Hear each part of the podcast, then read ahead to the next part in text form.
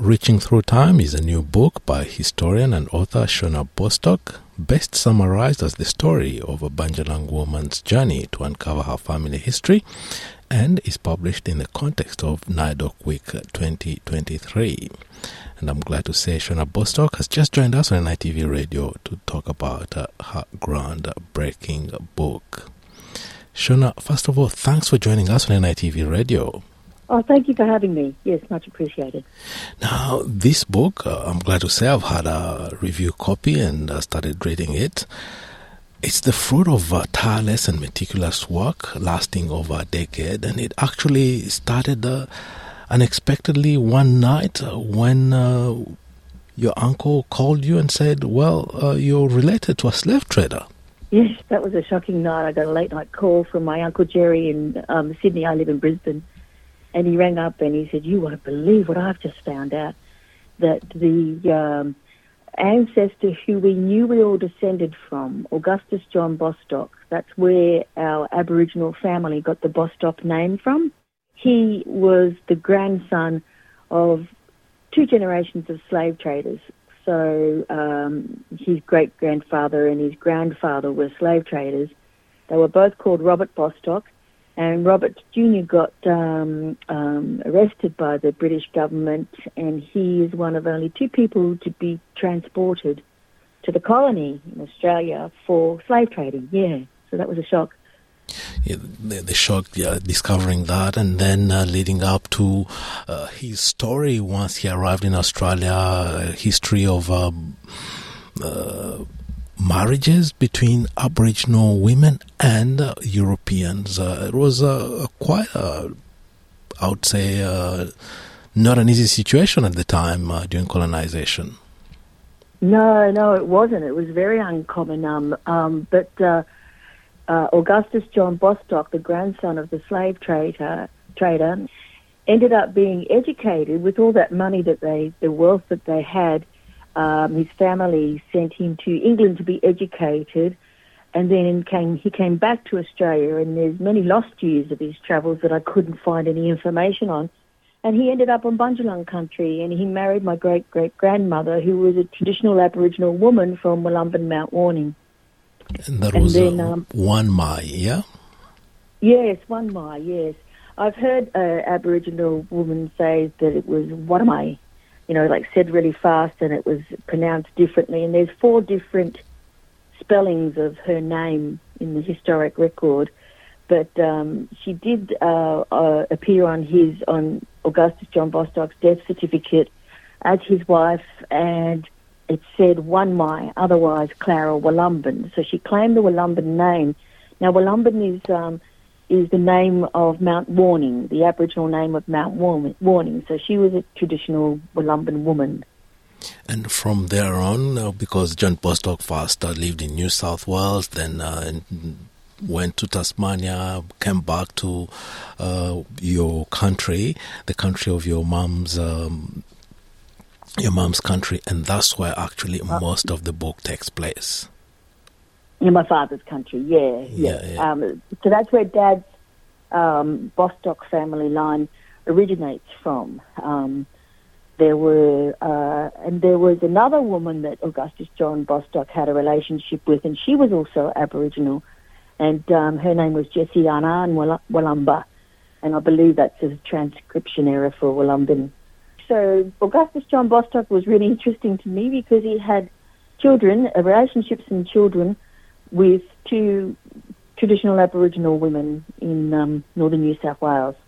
Yeah, that's why the book takes place. And uh, one big discovery, one big thing that uh, comes out of this book is actually the very, very troubled relationship, not only between Aboriginal people and, uh, you know, within, within the families. Uh, the interracial marriages were really troublesome. But what you discovered is a more complex situation the relationship about uh, land ownership and the relationships with authorities, and especially the Aboriginal Protection Board.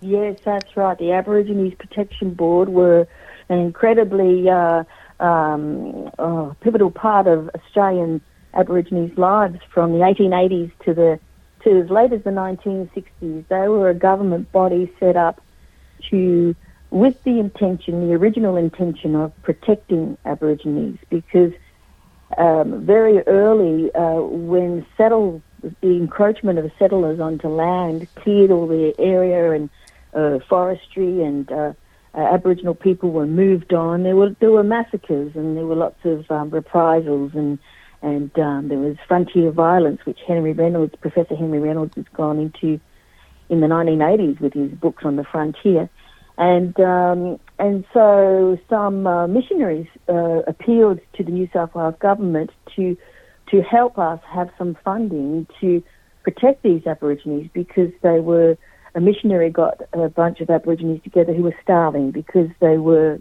you know, violently ripped off their land and and had no food source and were well they had that they were doing the best they could, but um, they were moved here, there, and everywhere, and so the Aborigines Protection Board was set up to help Aborigines um, and to place them on Aborigines reserves, and reserve land was set up by the uh, the British government before Federation as a humanitarian uh, venture to leave Aboriginal people in peace to hunt on their own land. So it was land set aside for Aborigines officially. But that changed and morphed over time for, to it becoming controlled by the Aborigines Protection Board, and the Aborigines Protection Board, the name was a uh, It's a misnomer. Name, they, they turned out to be, yeah, they turned out to be completely opposite of protection and they just uh, wanted to control um, Aboriginal people's lives to a shocking extent. And I reveal all that in the book with archives, with um, Aborigines Protection Board archives. It's an interesting read. And as a teacher who teaches at university, um, teaches teachers, I've often been stunned that not just the students actually, but people in general know nothing about the Aborigines Protection Board, and and it's it's time that that people understood the truth about Aboriginal history. Yeah, because uh, the board, uh, the, as the name says, Aborigines Protection Board, one would think that uh, with the word protection, it's meant for the welfare and the well-being of Aboriginal uh, people, but uh, it was quite the contrary. It was uh, there actually to maintain a state of uncertainty on land occupation and land use. Even the rations were sometimes used as a means of pressure and oppression quite the contrary of a welfare system. It was all born of inherent racism. I often say there were two enemies to Aboriginal people, and that was um, racism itself and the government that perpetuated it. And boy, did the Aborigines Protection Board perpetuate it. Aboriginal people were taken off their land and marshalled and onto Aborigines reserves. They put managers in the place, sometimes corrupt managers. Um, um, these Aborigines reserves fed uh, Aboriginal people insufficient um, food rations of just a dole of flour and, and sugar and tea, and so Aborigines uh, were taken from their land and unable to be self-sustaining. And um, the Aborigines Protection Board saw themselves as the as the uh, you know the saviours of Aboriginal people, when in fact their funds and their organisation and their bureaucratic uh, interference was such that Aboriginal people were in dire straits and um, trying to make a living on the land. And then after the World War, the soldiers, settlers came, uh, the government decided to give soldier settlers land to reward them from their, for their overseas service, white soldier settlers they started to reduce the sizes of, uh, of the reserve land and sell them off and lease them out and you know make money on the land to fund the institutions where they put children into institutions. They were on a campaign of child removal, and so they built these institutions, Cootamundra Girls Home and Kinchela Boys Home, with the funds from from diminishing Aboriginal land and completely taking away their rights to it.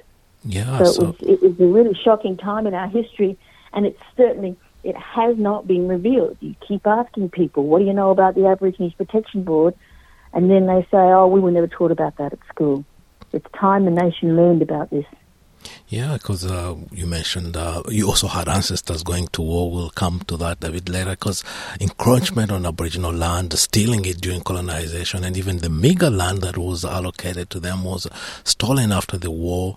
And then uh, you also mentioned the pastoralists who used to bring about uh, any sorts of excuses just to get uh, people removed from the small reserves allocated to them. So all sorts of pressure and uncertainty and uh, just uh, discrimination and uh, cruelty.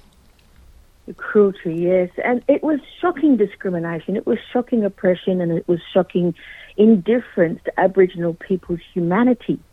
So, so this, this government board would just pull the rug out from under Aborigines just when Aboriginal people might be able to build some, um, plant some crops and feed their own families they'd clear the land. They'd work so hard to clear the land and um, and make themselves self sufficient to feed their families.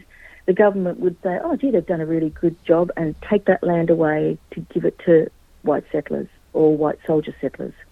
Even the the local council in one place. Um, in Lismore, they saw Aboriginal people as being prosperous and it was taken away. There were years and years, generations of terrible uncertainty, terrible trauma, terrible um, fright and flight sort of uh, living for Aboriginal people in those days because the government was was was just taking children, deeming them neglected, and taking them from their parents, sometimes with armed police, and and children in schools and and and the students that I speak to are not educated on this part of our history and it's been hidden away and it needs to come out. We need to get to a healing stage. Yeah. And of all uh, the trauma that Aboriginal people have suffered throughout history at the hands of the government, the, the, the Australian government, the New South Wales government. It's, it's, it's extraordinary. And uh, another thing you reveal is uh, about truth telling, something that uh, really, really needs to be pointed out, is uh, the locking of the New South Wales State Record, the archives, and uh, how this is a continuing yeah. offence against Aboriginal people seeking to retrieve their connection to family and countries, even That's find exactly out more. Right. Yeah. Yeah, look, um, um, I I saved the, the part about the archives for last because I really wanted to it to resonate with people. Now, I got what had happened was people don't know that when Professor Peter Read revealed the truth about the stolen generation in 1981, they don't know that the New South Wales government uh, formulated, established uh, the Ministry of Aboriginal Affairs, and they went to the State Record Archive. Peter Read was my supervisor of my PhD. And he was always telling me I was the last person to see all those records, and I, I didn't quite understand what he meant when I first started my PhD, but boy, do I understand now. What happened was the New South Wales government, after Peter Read revealed to the nation the truth about the stolen generation, the New South Wales government went to the uh, Western Sydney State Records Archive and removed all the records relating to the Aborigines Protection Board and lock them away in the Ministry of Aboriginal Affairs. And the only way that you can get access to those records is if you are a direct descendant. And it just so happens that I have two Aboriginal grandparents, um, four Aboriginal grandparents, and I traced my four grandparents' family lines back to settlement, and then I um, wrote about, I researched their history from colonisation to the present. So the book is really, really epic, but it reveals so much. And one of the, the things that I think that people need to understand is that there's this, in the chronology of history, of Australian history, we go along and we see everything that happened, um, and then there's this dark section, a veiled section, and it's deliberately veiled, I think. I personally think it is. And they've locked away those archives, and you can only get um, access if you were a descendant. But because I was a descendant of so many ancestors, I got many files. And so I was able to bring these files out into the open. And if I wasn't related to all the people that I am related to, then these records would never have seen a light of day. Yeah, no, it's a, masterclass of how to use uh, public records and uh, other private records, even uh, records uh, in um, uh, historical society organizations because you really went through all possible avenues to find out about uh, your ancestors. It was uh, when reading the book, actually, I can see even your jubilation when you come across information you're yearning to find for many, many hours, and then you come across it. Really, really, really a masterclass of how to conduct uh, research. And besides the sad story, you also uncovered some positive stories, including a family member who was a great cricketer who even, uh, I was challenging uh, the great brother. my um, my great grandfather Sam Anderson was a fantastic. He was a, he was a freakishly good um, county cricketer over New South Wales, and he um, and my mother and her sisters always said, "Oh, our grand great our grandfather got um, Donald Bradman out for a duck," but technically, I have to put in a, a cricketing sort of um, note here that a wicket is uh, taken uh, is attributed to the bowler, not the catcher. So we have to say we have to correct the record and say my great grandfather got Don Brad caught Don Bradman out for a duck. He was the wicket keeper. But yeah, that's a that's a, a lovely part of history that that came out about my family. But I joke in the book. the book isn't sadness and uh, gloom and doom. There's some good stories in there too. I really felt that it was important to create balance. You know, I don't want people reading this book or, or thinking about this book and, oh, it's just another book about the oppression of Aborigines and it's all misery, gloom, and doom, because it's not. I create balance um, where, you know, there were non Indigenous people who supported Aboriginal people in history and who who uh, went above and beyond their, their call of duty to help Aboriginal people. So it's not a a, a, a, miserable book about the sad history, and there are many funny stories, you know, uh, uh, um, along the way. And one of them is that my great grandfather got uh, Donald Bradman out for a duck, so caught him out for a duck. It wasn't his wicket, but he caught him. So, yeah, yeah. so I um I always thought that that was a myth in family history, oral history. I always thought it was a myth, and I always wondered if my aunties and mum were just you know like, can you prove it? And I actually did prove it. I went to the old newspapers and saw the record, and uh, actually got my hands on a letter written by Donald Bradman, and uh, so yeah, uh, helping telling a researcher that he didn't remember um, the time that it happened, um, but and that's in the book as well. So, yeah, because uh, yeah.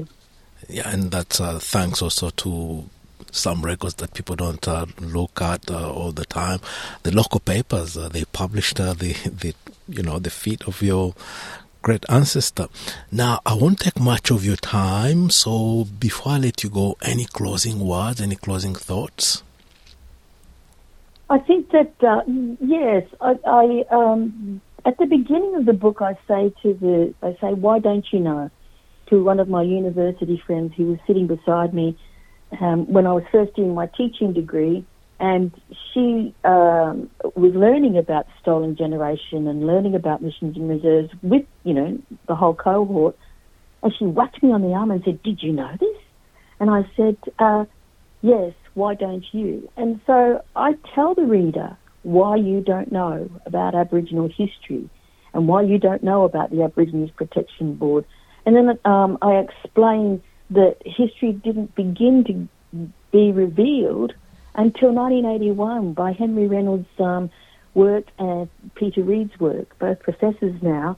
And then it started to emerge with um, my Uncle Gerry and Alec Morgan's film Lousy Little Sixpence. That you can watch that on YouTube. It's in four parts and it only goes for a little over an hour. But it was a groundbreaking documentary about the treatment of Aboriginal um, people and the removal of children. Um, we, he made that film. Uncle Gerry and Alec Morgan made that film when Peter Read hadn't released the phrase stolen generations. So they were just revealing the story um, um, in that groundbreaking film. So that's why people of my age, I'm 59 now, or uh, I was finishing school in 1981. So there's so many people my generation or older who don't know about Aboriginal history. But I think that also the school system and the teaching system kind of cherry picks important um, um, um, landmark moments like Mabo and the Stolen Generation and and other things of um, about Aboriginal history to the detriment of the truth because, you know, not many people know about the managed reserve system. And this book reveals it all. And, uh, and so I want to lift the veil of that, um, you know, and of that shadow over the period of the Aborigines Protection Board. And to do that, we need to get historians into the archive. We can still have anonymity um, of people's uh, family names, but we need to get historians into that archive to, you know, rip open the wound and clean it out properly. And that's how I see the greatest healing of Aboriginal people, Aboriginal uh, people's history to take place is, is to get in there, open up those archives, and stop hiding it away. Just tell the truth. Yeah, just uh, an exercise in uh, family history and truth telling. Quite a groundbreaking uh, reading and really riveting. Uh, it's one of those books that I would say they're unputdownable if the word can be used. Shauna Bostock, thank you very much for taking the time to talk to us on NITV Radio today. Oh, it's wonderful to talk to you too, Bertram, and thank you for having me.